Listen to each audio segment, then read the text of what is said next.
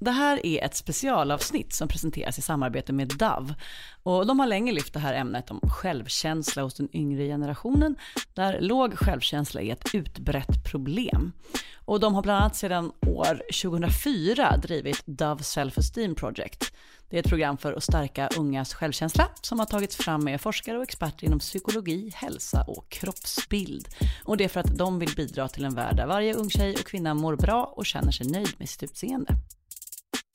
Är du en sån som nosar lite på det här med självkänsla och gärna skulle känna dig lite mer rakryggad i vardagen men samtidigt aldrig skulle gå till en typ pocketshop och köpa en självhjälpsbok med någon klämmig titel.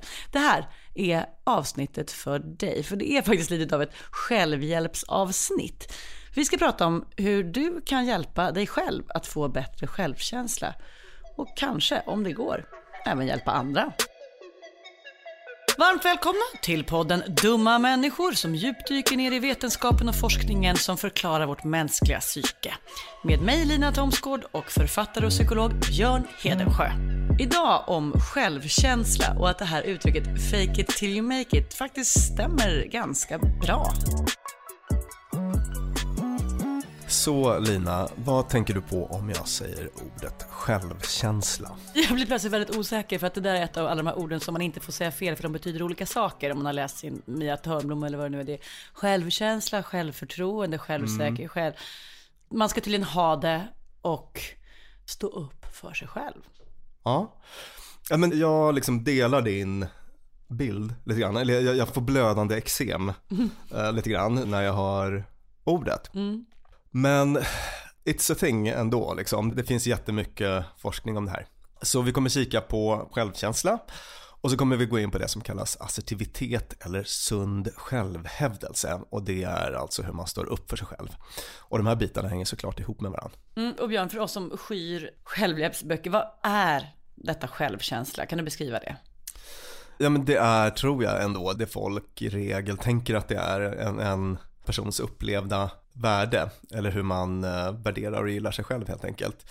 Så att liksom den grad av positiv eller negativ attityd till sig mm. själv. Och är det väldigt eftersträvansvärt? För det känns härligt att tycka om sig själv men samtidigt så får jag snabbt fladdra förbi jättemånga bilder av personer som tycker jättemycket om sig själva och jag känner att jag vill kanske inte vara som dem. Men man mm. vill vara själv, man vill ha självkänsla.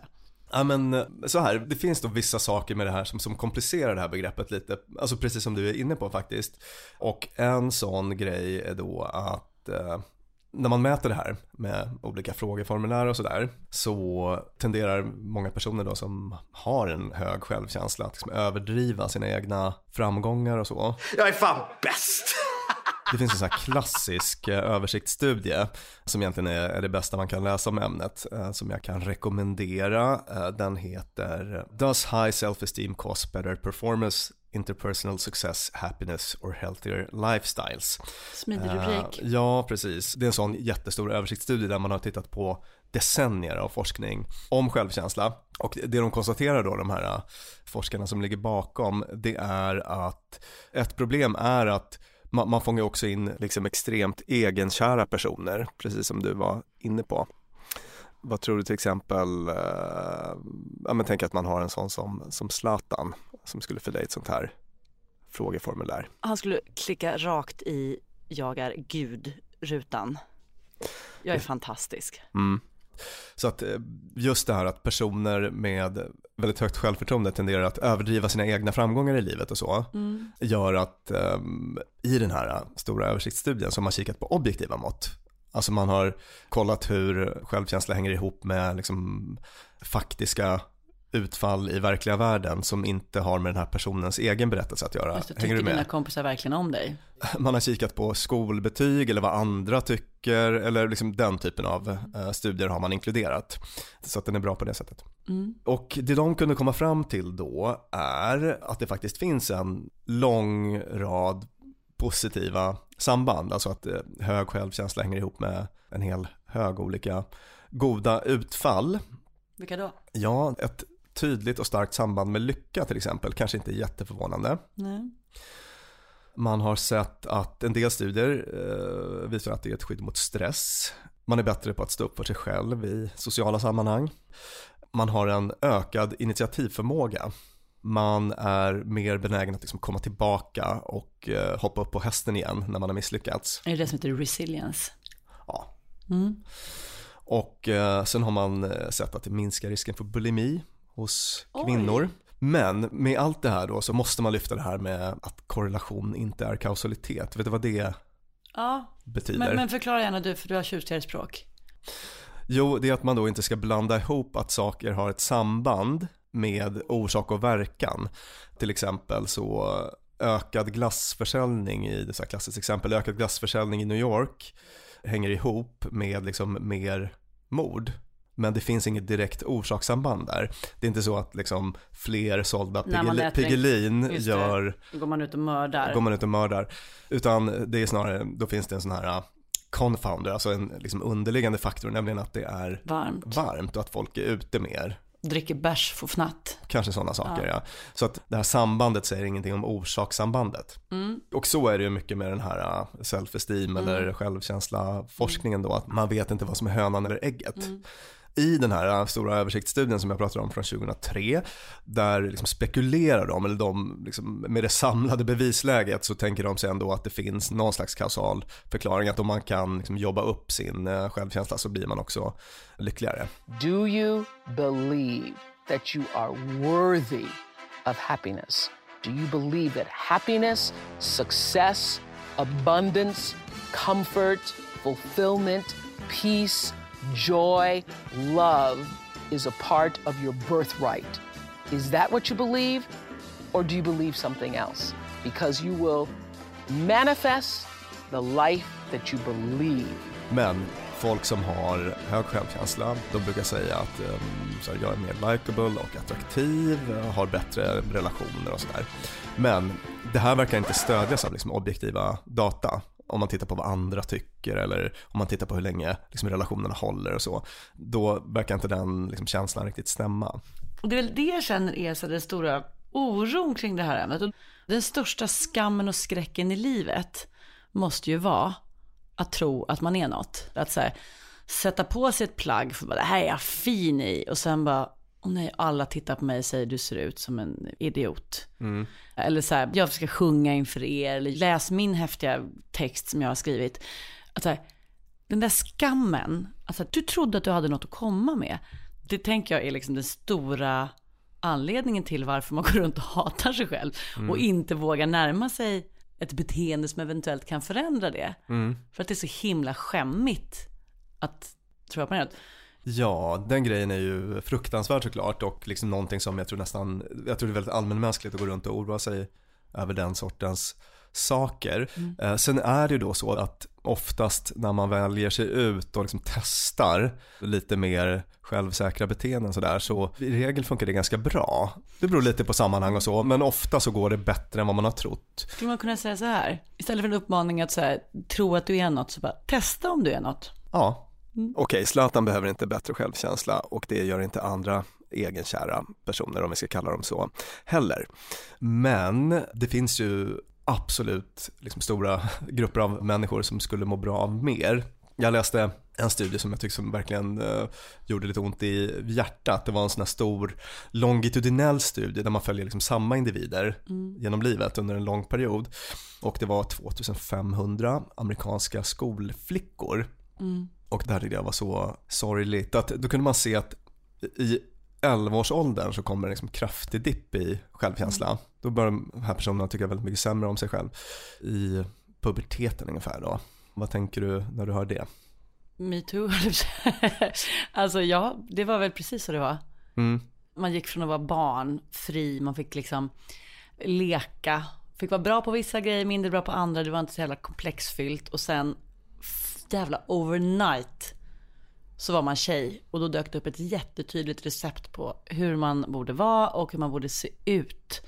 Och jag minns liksom det där så här, med typ årskurs sex när man helt plötsligt blev ett utseende. Att det började naturligtvis långt innan, men det var liksom någonstans där när så det gick så här, nu är du inget annat än ett utseende. Och där var det så, och är fortfarande, så otroligt mallat.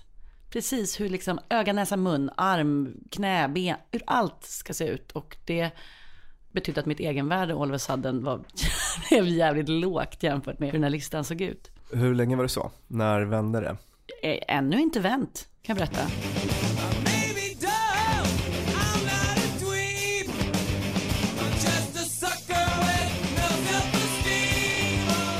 Det var nu jätteroligt, nej jätteroligt var det inte, eventuellt tragiskt. Keanu Reeves gick ut med någon bild på sin nya kärlek. Keanu Reeves är 55 år gammal, en sån där som jag alltid var, åh min drömkille. Och så blev det lite rubriker då för att hans nya kärlek var en gammal gurma, nämligen 47 år gammal, nio år yngre än honom själv. Men så här, lite grått hår, några rynkor och hur, såklart, filmstjärna snygg som helst. Och jag blev jätteuppiggad och bara, i kvinna med rynkor. Kvinna. Och vad fan, det, det säger liksom allt om allt, att det är så jävla... Men det är precis så B som världen är. Att en så tramsig grej som att en man är tillsammans med en kvinna, hon är fortfarande ett decennium yngre än honom, men att man säger en kvinna över 40 får vara ihop med en så här idolsnygging. Varför blev jag liksom lite så här, i, it could be me. Jag är, jag är liksom, ja, det är speciellt.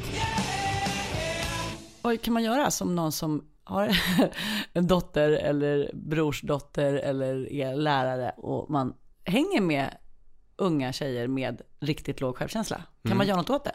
Ja, jag läste då en speciell studie som handlade just om liksom så här, hur mottagliga personer med olika grad av självkänsla för olika stödinsatser man säger, eller sätt att stötta. Och det liksom jackade in väldigt bra i det som jag känner igen från terapirummet så att säga, när jag jobbar med deprimerade patienter till exempel. Sådär. Och en sån sak som de noterade det är att man ska undvika att rama in saker som har hänt på ett positivt sätt. Som är, som, det är en ganska naturlig grej att göra. Till exempel om du Lina skulle komma till mig och säga att gud jag kände mig så, Jag var jättedålig när vi föreläste igår. ja, du var inte alls dålig. Alltså jag tyckte att det var liksom jättebra, kanske jag säger. Jag försöker liksom rama in din upplevelse på ett positivt sätt. Hos personer som har låg självkänsla så har man sett att det liksom backfirar totalt och att, att då uppfattar man det som att den här personen lyssnar inte på mig. Den här personen tar inte min upplevelse på allvar. Man känner sig på psykologspråk liksom icke-validerad. Så att, eh, då är en bättre grej att göra att validera den här känslan och det betyder att man liksom visar att man tar det på allvar och ett sånt sätt är att visa vaken uppmärksamhet när man lyssnar på någon. Det gör man genom att ta ögonkontakt, nicka, sitta tyst och vara koncentrerad. En sån här grej som vi annars liksom tenderar att göra som kompisar det är att vi genast tar på oss någon sån här problemlösarhatt och försöker gå in och lösa problem. Men det är också en sån här grej som kan göra att man känner att man inte mm, faktiskt blir tagen på allvar eller lyssnad på. Så ofta är det bättre att inte försöka ge sig på och lösa problem utan snarare liksom bekräfta att man är där, att den här personen känner det okej, att man så att säga är, liksom respekterar den här personens upplevelse. Men eh, Björn, jag var Ja. jättedålig på föreläsningen igår. Jag hatar mig själv, jag var superdålig. Eh, ja, det låter som att det var en jättejobbig upplevelse för dig. Är du med? Ja, jag är med. Jag bara Ja. insåg tillbaka på så här, och sen 30 år av mitt liv som har varit ett enda långt Nej, du är superfin i den. Nej, du är jättebra. Nej, du, nej gud, han är jättekär i dig. Mm. gör om, gör rätt. Därmed inte sagt att man ska så att säga, bekräfta den här liksom utsagan i sak. Så här, om du säger till mig att, att jag var jättedålig på föreläsaren igår så ska jag naturligtvis inte säga ja, jag är säker på att du var en riktig sopa. Det är inte dit vi vill. Nej. Vissa saker som liksom alltid funkar, konstaterar de här forskarna, det är att man visar liksom omtanke, att man bryr sig, att man är intresserad, att man tycker om personen. Men att kritisera eller liksom skuldbelägga och sådär, som man också kan göra lite missriktat ibland när man försöker stötta. Till exempel, jag var jättedålig på föreläsning igår, ja men vet du vad, du kanske skulle ha läst på lite bättre. Alltså gud, det här är jag rakt av. Nej, inte, inte Så sådär. pröva att göra det nästa gång. Ja. Det uppfattas inte som stöttande även om man kanske har en god tanke med det. En passage som jag tyckte var väldigt intressant i den här studien om hur man kan eh, stötta personer med låg självkänsla. Det var att det som forskarna kallade osynlig support kan funka väldigt bra. Alltså när mottagaren inte ens uppfattar att man stöttas. Hur då? Jo men då kan det handla om att man får stöd att faktiskt gå ut och göra saker till exempel. Att man liksom peppar någon att eh, eh, Testa om man har något. testa, testa om man har något. Ja, men att um, i något tidigare avsnitt jag pratat om det här beteendetåget, att det, man har, om man tänker sig ett tåg med ett lok och sen så har man två vagnar. Och så är, vagnarna är känslor och tankar och loket är beteende. Och med den lilla figuren så, så vill jag illustrera att alla de här delarna hänger ihop, tankar, känslor och beteende. Men beteende, det man faktiskt gör, ens handlingar ute i verkliga världen tenderar att liksom dra med sig tankar och känslor. Så att nu har jag en lista på en rad liksom självsäkra beteenden som faktiskt kan hjälpa en med tankar och känslor kring en själv och på så sätt förbättra självkänslan. Att, att liksom ge sig ut och testa. I figure I can be real with you guys and say that it would be a shame to waste all this in a tiny Chinatown office. I think we've got more of a front of house situation on our hands. Renee, we appreciate you taking the initiative, but you're not exactly the obvious choice for this job. Because most girls, they view this as a stepping stone to modeling or to opening their own e commerce boutique. I hear you. And yes, modeling is an option for me. You are taking a risk. Is this girl going to walk out of this office and right onto the runway and never look back? Is that realistic for me? 1000%. But it's not who I am. Men innan vi kör igång med liksom listan sådär så tänkte jag att vi ska problematisera det här lite grann också. För att hur bra det här funkar, det funkar ofta bra. Det här är nästan alltid en liksom bra grej att ha med sig sådär. Ett självsäkert beteende. Men det är lite kontextuellt, alltså det är lite beroende av sammanhang och så. Till exempel så läste jag en lite deppig studie med, amerikansk då visserligen, men med en sån genusaspekt. Mm, min bästa aspekt. Ja, det här var studie vid University of Texas at Austin. Man testade 120 studenter bara i olika förhandlingssituationer under någon dag och sådär. Och det man kunde upptäcka då var att kvinnliga förhandlare som hade en liksom assertiv eller liksom självsäker förhandlingsstil straffades för det på olika sätt. Till exempel, liksom inte i själva förhandlingen, där hade man nytta av det. Men det blev liksom minskat socialt umgänge med dem, liksom utanför förhandlingen. Det blev liksom hårdare omdömen om deras person, alltså man utvärderade deras person mer negativt också efteråt. Så att det blev liksom en backlash där. Det får konsekvenser för kvinnor att utstråla självsäkerhet som de inte får för män, säger denna studie. Säger denna studie då 2013 i Texas. Kanske finns kulturella aspekter då och sådär. Eh, Och det har ju tagits upp mycket, alltså bossy pants, alltså här, begreppet att en kvinna är bossig brukar ju handla om konsekvenserna av att en kvinna faktiskt bara hävdar sig, står upp för det, eller bara är en bra chef. Pushy. Stubborn. Stubborn. Pushy. Pushy. Stubborn. Stubborn. Bossy. Bossy. Bossy. Bossy. I'm not bossy. I'm the boss. Så eh, i vissa kontexter, vissa kulturer och sådär så uppfattas det inte riktigt som socialt kompetent att vara en sån person som tydligt sätter gränser och står upp för sig själv och så vidare. Så allt vi kommer prata om nu, det gäller inte er tjejer, det gäller bara killar. Nej, men det gäller oftast för de flesta, så kan man nog säga. Så kanske det är resten av omvärlden som ska klara av att kvinnor också är självsäkra. Ja, men om man märker att man stör sig på kvinnor som tar plats, då är det nog hos dig problemet ligger. Så eh, de här eh, liksom, tipsen nu som jag kommer dra igenom, det är liksom väldigt etablerat baserat på decenniers forskning om vad som gör att människor uppfattas som självsäkra. Självsäkerhet, eller assertivitet då, innebär att man sätter gränser och står upp för det man tycker samtidigt som man respekterar andras rättigheter och upprätthåller en positiv påverkan på mottagaren. Så att det är en, egentligen en kommunikationsstil som man kan liksom separera från eh, en liksom aggressiv kommunikationsstil eller en passiv aggressiv kommunikationsstil. Nummer ett. Ha tydligt uttryckta gränser för sånt du inte tolererar. Alltså en uppsättning liksom, livsregler kanske. Eller värderingar är kanske ett bättre ord för sånt som du liksom, eh, tolererar och inte. Och här är det då viktigt att bara sätta gränser som du är beredd att slåss för.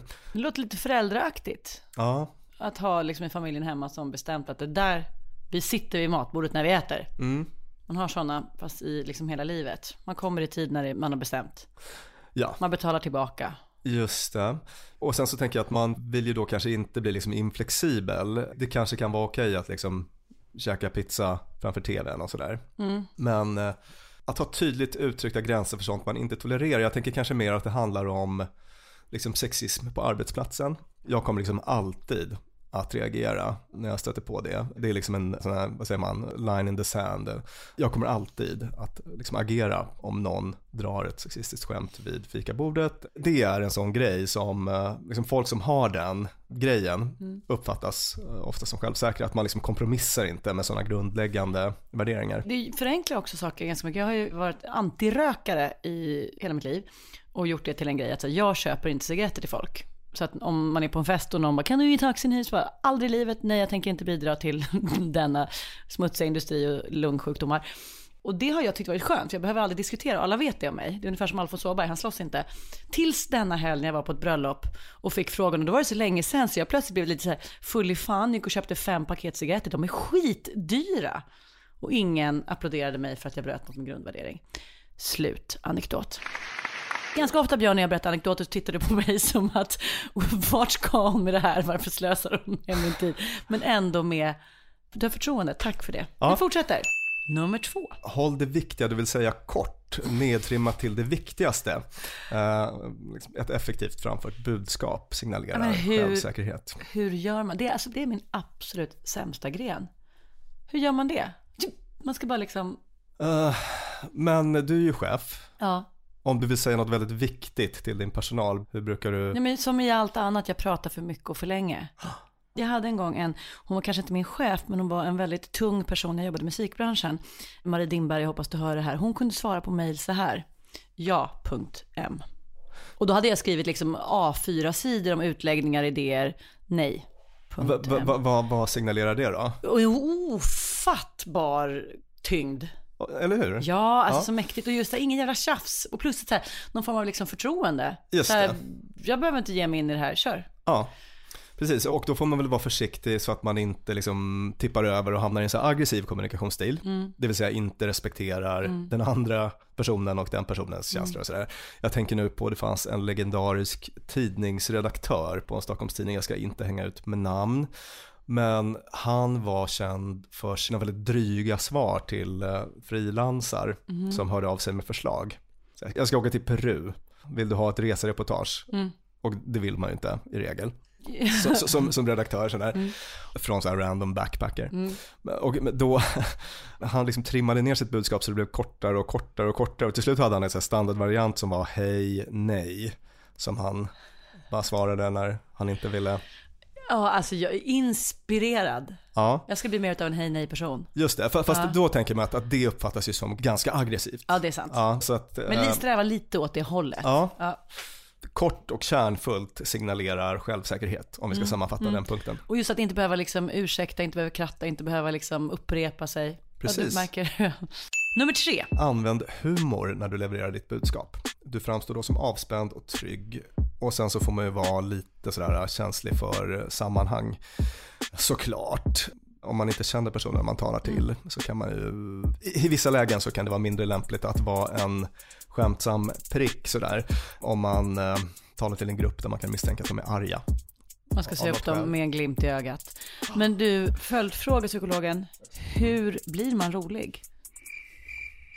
Jag har ingen aning. Nummer fyra. Härma en förebild. Ja, det gör jag. Ja, vad har du då för någon som du... När jag skulle börja föreläsa i liksom jämställdhetsfrågor, då minns jag att jag var så nervös. Alltså jag ville dö varje gång innan jag skulle gå upp på en sån scen. Eller- Det var ju liksom sådana här paneler på någon tidning eller någon gala eller sånt där. Och sen så började jag iaktta hur, surprise, Gudrun Schyman gjorde. För hon är liksom då erkänd en av Sveriges skickligaste, mest sådär avspända debattörer som liksom kan vara lite sådär raljant. Och jag tror att det gick så långt att jag till slut började liksom prata lite så här, vet du, var lite, nej men hörru, att jag liksom nästan la mig till med sån, alltså artikulerade orden som hon gjorde. Men det hjälpte mig jättemycket för att oavsett vad jag tycker om vad hon säger så gör hon det på så otroligt snyggt och liksom övertygande sätt. Okej, jag säger okej till det här bara jag inte behöver bry mig. Och Josefin Ginder tycker jag är en sån, jag älskar att höra intervjuer med henne. Ja men precis så, att man går in och nästan lajvar den här personen. Hur, hur skulle Obama eller Amelia Adamo eller någon annan sådär liksom assertiv, självsäker person kliva in i rummet och göra och så. Nummer fem. Se till att det du uttrycker verbalt och icke-verbalt är i samklang. Får du liksom en tanke om vad jag menar när jag säger så? Ja, precis. Det är väl det här med liksom kroppsspråk. Att använda självsäkra ord men sen stå och vara nervös. Ja, precis. Det är vi duktiga på att se igenom när folk Ja, gör, just när, när man inte håller ihop. Och hur ser man till att man håller ihop då, Björn? Tips. Ja, alltså man får väl egentligen tänka på vad det är man vill förmedla till exempel. Att om man ska säga till någon att jag älskar dig Mm. och sen samtidigt bara liksom, eh, ja men ser väldigt arg ut. Gud, vilket dåligt exempel. eller titta ner i golvet eller så. Alltså, det var väl inget dåligt Det var exempel. ett jättedåligt Ja. exempel. Om jag ser arg ut när jag säger att jag älskar dig så ger jag lite dubbla budskap. Jag älskar dig! Nummer sex. Kroppsspråk, om vi ska stanna kvar där, så finns det en del, en del att tänka på. Mm. Om du står framför en grupp och vill förmedla självsäkerhet. Mm. Ha en upprätt kroppshållning, rak rygg med axlarna lätt tillbakaskjutna. Ansiktet riktat mot mottagaren med liksom en lutning som då varken är uppåt eller neråt med ansiktet. Utan Rakt på. rakt på. Det signalerar trygghet då brukar man säga. Nummer sju. Vi hoppar vidare till rörelser. Då ska man ha avslappnade flytande rörelser. Det här brukar jag aktivt tänka på eftersom mitt automatiska rörelsemönster är ganska liksom ryckigt så. Mhm. Så att det- där brukar jag liksom aktivt gå in i ett mer liksom flytande, lite tai, liksom för- det här är tai chi rakt över, det är det Ja. jag håller på med nu Björn. Precis, jag, jag brukar försöka tänka lite tai chi om jag ska Mm. liksom hålla en föreläsning och vill verka någorlunda trygg, det vill man ju i regel. Mm. Så brukar jag försöka tänka lite tai Att du chi står och fäktar i sirap. istället för liksom så här högaffektiv italienare. Ja. Och då hamnar jag någonstans mitt emellan, vilket kanske är ganska lagom. Nummer åtta. Sen har vi det här med ögonkontakt. Mm. Alltså det är något som liksom många kanske behöver jobba med lite grann. Ja. Ehm, det är inte alls ovanligt då att man, om man drar lite åt det socialfobiska hållet, vilket Mm. många, många i befolkningen gör, att man liksom undviker Mm. ögonkontakt, slår ner blicken och sådana saker. Och det där är liksom en ganska kraftfull signal i Mm. samspelet mellan människor. Så att för att framstå som självsäker då så vill man ha tät ögonkontakt men utan att stirra. Så att eh, titta ofta mottagaren i ögonen men bryt då och då för att titta mot horisonten på andra punkter i rummet eller vad det nu kan handla om på platsen där du befinner dig så att det liksom blir naturligt. Men i grunden liksom tät ögonkontakt. Nummer nio. Om vi liksom uppehåller oss vid kroppen Mm. så ska vi nu liksom djupdyka i ansiktet och ansiktsuttrycket. Som förstås då ska återspegla det du vill säga som vi var inne på nyss. Mm. Om det nu är att du älskar någon eller att du ska Säga upp dem. säga upp dem eller vad det kan handla om. Ett djupt sorgligt budskap blir inte trovärdigt om du eh, som framför det samtidigt står och ler till exempel. Mm. Nej. Men några grundläggande saker finns ändå att säga då om de här ansiktsuttrycken hos folk som brukar uppfattas som trygga, självsäkra och så. Och det är att nivån av muskelspänning är låg, pannan är i regel slät. Om vi ska gå ner på en sån här extrem 90-gritty nivå så är liksom, man kan hålla tänderna en bit isär. Det här börjar bli en helt sjuk studie. Ja. Ja. Eh, För att det liksom omöjliggör käkspänning nämligen. Tycker jag ser självsäker ut nu Björn? Jag tycker du ser lite konstlad ut just nu. Men du fattar principen att om man, det blir så här inkompatibelt beteende att om du har ett litet avstånd mellan tänderna kan du inte samtidigt ha liksom käkspänning. Så att Ja. det är en sån grej man kan tänka på om man är i en situation som är väldigt stressig till exempel. Ja. Så kan man använda sig av ett sånt litet knep. Nummer tio. Slutligen skulle jag vilja nämna det här med rösten. Mm. För att den är faktiskt viktig, väldigt viktig för att signalera trygghet, lugn, självsäkerhet. Mm. Finns det något du kommer att tänka på, någon sån här grej med rösten som du tror är bra? Men prata långsamt skulle jag tro. Vi har fått väldigt mycket kritik i vår podd för att vi, och i synnerhet jag, pratar så snabbt. Och så säger folk så här, ta det lugnt, du duger som du är, du blev, blev. Så att så här, deras budskap är att jag har dåligt självförtroende och därför pratar snabbt. Men jag vill prata snabbt för jag vill hinna säga jättemycket innan vår producent klar klipper ner det här programmet. Så jag vill inte prata långsammare, men jag är helt bombis på att, att prata långsamt. Ja. Det är det finaste vi människor kan göra. Ja men det är det finaste vi har. Nej men så är det verkligen och grejen är att knepet kan vara att prata långsammare än man egentligen tycker är rimligt nästan. För att, Det är superlångsamt. Ja, alltså inga överdrifter här såklart då. Mm. Men i regel så uppfattar vi liksom vårt tal som liksom långsammare än vad det är. Så att det går oftast lite fortare än, än vad vi tror. Mm. Så att om man pratar inför en grupp människor till exempel i skolan så kan man liksom lite aktivt försöka hålla nere tempot och det uppfattas nästan aldrig som konstigt. Sådär. Vet du vad, det är också lite ägigt. Jag hade en vän som beskrev ett möte hon hade haft på jobbet nu häromdagen där det var en person som just gjorde det där. Tog extremt långa pauser, påbörjade en mening, kanske tog en tugga på smörgåsen mitt i, lät alla vänta. Sen fortsatte Precis, och- han och då bara, jag äger er tid, alltså är jag kingen. Just det. Låt mig bara dricka lite te innan vi... Ja, och det är ju en tunnlinje där mellan liksom härskarteknik, en aggressiv kommunikationsstil och en liksom lugn och självsäker kommunikationsstil enligt vår definition. Men eh, liksom en annan grej som är bra att tänka på det är att vara lite volymstark. Alltså att liksom ta i lite. Bakstöd. Det är ju väldigt, väldigt sällan som man reagerar på att någon som tilltalar en eller ska tilltala en i ett rum eller tilltala en grupp, att de pratar för högt. Det är Mm. väldigt sällan man tänker så. Däremot så tycker jag att det är rätt störigt när folk pratar för tyst. Så att man får liksom det. Mm. anstränga sig för att, för att lyssna. Det var ju en nätt liten lista. Ja, den är, precis, men då är man hemma. Okej, och då har man öppnat hur man ska göra för att folk ska uppleva en som självsäker. Men betyder det att man också får högre självkänsla, känner sig mer självsäker? Ja, precis. Beteendetåget pratade jag om tidigare. Mm. Så att det finns en hel del liksom beteende man kan öva på. Och det här är sånt som jag och andra eh, psykologer liksom jobbar med aktivt. Vi skickar med läxor av den här typen med patienter som behöver jobba med sin liksom, assertiva förmåga eller sin självsäkerhet. Då. Praktiska övningar. Jag drar några här får du liksom säga vad du skulle tycka om det här. Man får fundera liksom innan, hur kommer det här gå? Hur kommer det här vara? Och efteråt får man liksom utvärdera, blev det så illa som jag trodde? Eller funkar det helt okej ändå? Då kan det vara övningar av typen eh, Be en expedit om hjälp med att prova tio olika parfymer, rakvatten, jackor eller någon annan vara. Fråga mycket, bestäm dig till slut bara för att ändra dig när varan väl är betald. Va?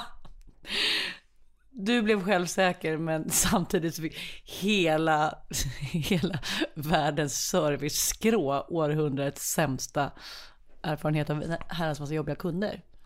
Alltså det här är ett sätt att liksom utvidga sin beteenderepertoar. Så att, säga att i min så här palett av möjliga beteenden så kan jag också göra det här. Jag har testat det, ingen dog. Det är lite grann det som är poängen helt enkelt. Sen så, jag menar, jag tycker att det här låter fruktansvärt obehagligt. Ja men verkligen. Och det gör ju i regel de patienter som får den här typen av övningar också, eller Ja, utan någon ja. undantag tycker att Har du frågat vad expediten tycker? Ja men det är väl inte så kul. Eh, och den här typen av beteenden, att medvetet göra så här, det skulle ju liksom kvalificeras in i kategorin aggressiv. Liksom, a- Det är en aggressiv kommunikationsstil, alltså man trampar ju på expediten helt enkelt. ja. Men däremot som en övning som i ändå eh, grund och botten är ofarlig så, att säga, så kan den vara jätte, jättebra för en person som har problem med sund självhävdelse. I've decided that I'm going to be more honest. I'm going to start telling people what I want directly. So, look out, world, because old Pammy is getting what she wants. Oh.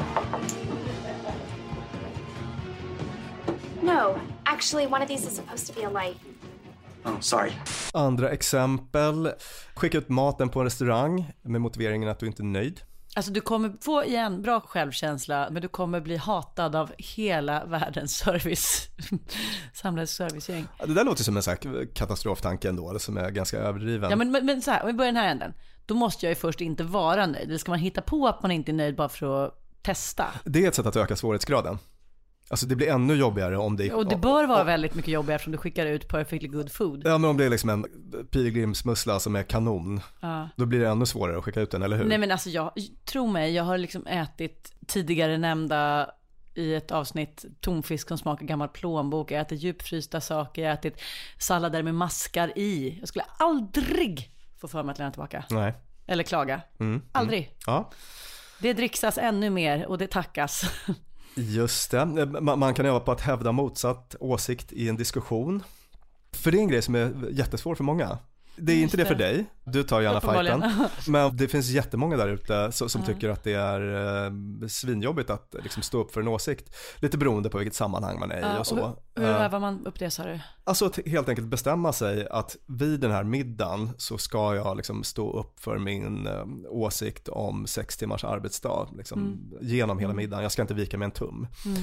Och så ska man göra det ännu svårare och eh, ta en åsikt som man inte ens står för. Alltså som Mm. man inte tycker. Mm. Och- Och, bara testa och lajva den. Och lajva den ja. Så att eh, liksom se vad som händer. Och är det Eh, det som är grejen, att man så här, har en idé om att det skulle vara outhärdligt, man skulle bli oälskad, utfryst Ja. och, och sen upplever man att det hände inte och då Nej. bara wow, jag får en till färg på min palett. Yes, precis. Och ibland får man ju till och med, man upptäcker att det blev inte så farligt som jag trodde, men ibland så upptäcker man ju, alltså man får belöningar också. Livet blir bättre, alltså man Mm. kanske upptäcker att samtalen vid middagsbordet blir mycket roligare Mm. eh, för mig nu när jag liksom aktivt deltar och Just står det. upp för min åsikt och så.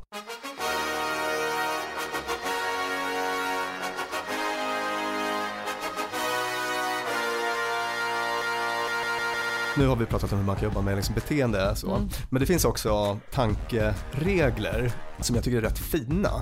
Kan bara dra dem lite. Är det sådana som man brukar få i skrivstil på Instagrambilder? Ja. Inspirational Ja. quotes? Jag är tokig i dem. Ja, ja precis. Alltså de ligger inte jättelångt därifrån. Mm. Men grejen är att de där inspirational quotes är ju, ibland är de bra men oftast är det ju ett jävla mys bara. Mm. Ja. Men här tycker jag att det var lite vettigt innehåll. Om man är en sunt självhävdande person tänker man till exempel så här. Jag bestämmer själv vad jag ska göra och inte. Jag dömer själv mina handlingar. Jag behöver inte rättfärdiga mina handlingar inför andra. Andra behöver inte rättfärdiga sina handlingar inför mig. Andra kan fråga mig vad de vill. Och den är bra. Den tycker jag att man känner sig trygg med. Alltså Mm. jag har ingenting att dölja här. Jag har svar. Och har jag inte svar så har jag inte svar. Fråga på. What's wrong with being? What's wrong with being? What's wrong with being confident? Uh-huh. What's wrong with being? What's wrong with being? What's wrong with being confident? Uh-huh. Mitt liv är mitt eget och jag kan tacka nej till andras förfrågningar när jag vill. Det är okej att ändra sig. Alla gör misstag. Det innebär inte att de överlämnar kontrollen över sina liv till andra. Jag har ingen skyldighet att vara logisk, det har inte heller andra. Jag har rätt att vara ensam. Jag vet inte allt och det har jag heller ingen skyldighet att göra. Jag har mina åsikter och övertygelser och andra har sina. Andra kan ge mig råd men jag fattar mina beslut. Det är en sån här grej som jag själv försöker liksom leva efter. Att i slutändan så är det ändå upp till mig liksom. What's wrong with being? What's wrong with being? What's wrong with being confident? Uh-huh. What's wrong with being? What's wrong with being? What's wrong with being confident? Jag har rätt att protestera mot kritik eller orättvis behandling. Jag har rätt att be om hjälp och känslomässigt stöd. Jag är inte ansvarig för andra människors problem. Så är det ju i regel. Och sen så det är klart, med ens barn och sådär så gäller ju lite andra regler. Den eh, lilla meningen har räddat mitt liv. För alla oss som har levt i medberoende så den där personens problem, det är den personens problem att lösa. Ja. Eh, Just det. räddar liv. Extremt aktuellt i, liksom, när det gäller all beroendeproblematik och så. Verkligen. Andra människor är inte ansvariga för att lösa mina problem. Man kan ta emot hjälp men eh, Det är jag, pilot på skutan. Nej, kapten. Så att ett axplock av sådana Mm. liksom, tankar som eh, rimmar med den här assertiva kommunikationsstilen. Jag kommer att lägga upp de här som bilder på Instagram och dela. Ja, just det. Med så här skrivet, Sapchansuri. skrivet på solnedgångar med så här kvinnor i vita linnekläder Ja. på stränder. Ja. Och så eh, någon sån här sirlig skrivstil ovanpå det. Jag tycker vi avslutar med de där inspirerande meningarna och om du inte riktigt kan tro att du är något så kan ett bra första steg vara att testa om du är något. Ge dig ut och bara börja göra. Och om du vill ha ännu fler tips kring hur man kan stärka sin självkänsla eller hjälpa någon ung i sin närhet att göra det så finns det på dav.se självkänsla. Tack för idag, säger jag, Lina Thomsgård, psykolog och författare Björn Hedensjö och vår eminenta producent Klara Wallin. Och tusen tack till Dove som var vår samarbetspartner i arbetet med detta avsnitt. Och om det är någon som är jätteintresserad av det här ämnet så jag rekommendera en bok av en kanadensisk forskare som heter Randy J. Paterson. Boken heter The Assertiveness Workbook. Vi är tillbaka nästa vecka och då med ett rätt tungt avsnitt om precis hur långt vi människor är villiga att gå för att lyda en auktoritet. Och vi har ganska trista exempel på det. Både jag och Björn. Välkomna att lyssna på det avsnittet.